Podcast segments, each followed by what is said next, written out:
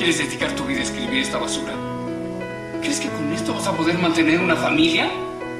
Esta casa la hice trabajando, no escribiendo pendejadas. Recuerdo cuando rap escribía, muchos me decían que era lo que yo hacía, que si estaba bien de la cabeza y tenía que soportar a cada ocurrente, o a veces no me lo decían de frente. Sacaba mi libreta para expresar lo que mi corazón me dice para redactar.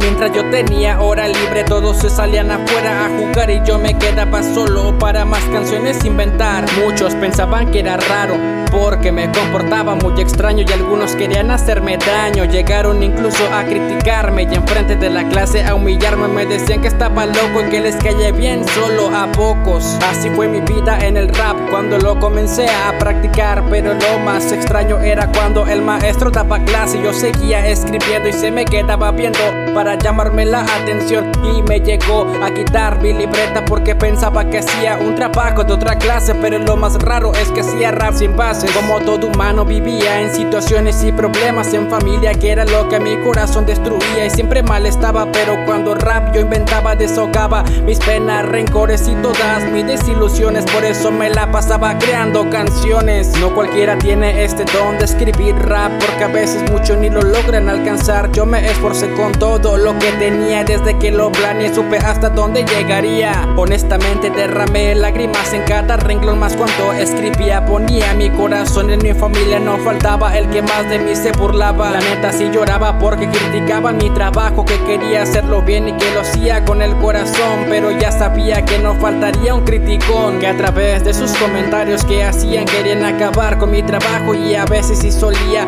caer muy abajo y decidido de que rato volvería a escribir. Pero sin pensarlo llegué hasta aquí Todo lo que hacía era sincero y prometí Que no volver a caer jamás por un comentario culero Pero nunca faltó la gente que me animaba Que siempre mis pasos cuidaban eran los que a mi lado siempre estaban apoyándome, tratando de motivar. Y es por eso que volví a escribir rap sin volverme a detener. Pues tiempo es mucho, no lo pienso perder. Por eso a los que están conmigo se los voy a agradecer. Por todo el ánimo que me han dado, por su tiempo prestado. Por eso seguiré escribiendo rap. Como lo dije, es mi medio para poderme expresar. Mi fortaleza para lograrme levantar de todo aquello que me hace sentir mal. Ustedes. Muchas gracias por su tiempo prestado, por el tiempo que se han tomado en escucharme. De verdad, eso es incondicional. Macedonio está para ustedes.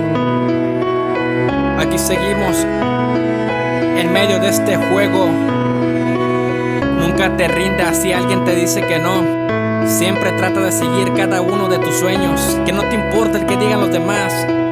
Nunca te rindas, recuérdalo muy bien. Jamás, rendirse jamás fue una opción. Macedonio rompiendo barreras, superando fronteras.